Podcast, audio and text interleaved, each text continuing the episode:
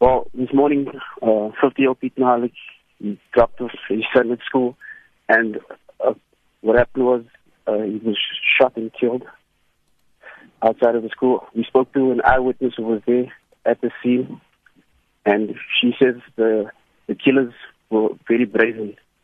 She says she saw a, a man after the shooting, after walking away from Mihalik's vehicle, and she was shot and walking to the car. And she says she saw him walking with a gun that he covered with something that appeared to be a book.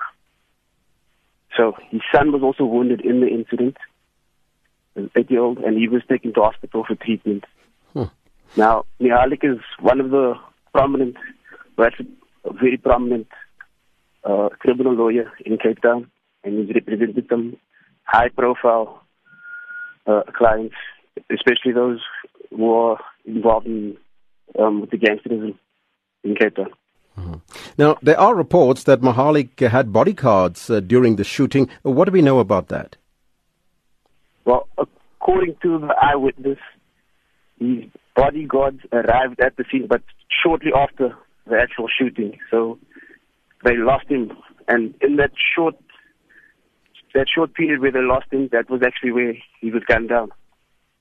Hmm Now, uh, the the child that was shot, the eight-year-old, uh, his son that was shot in that shooting and that was injured. Uh, do we know his condition at this point in time?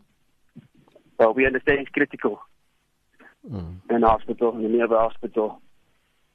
What is currently happening at the scene of the shooting, or has it been cleared already by police?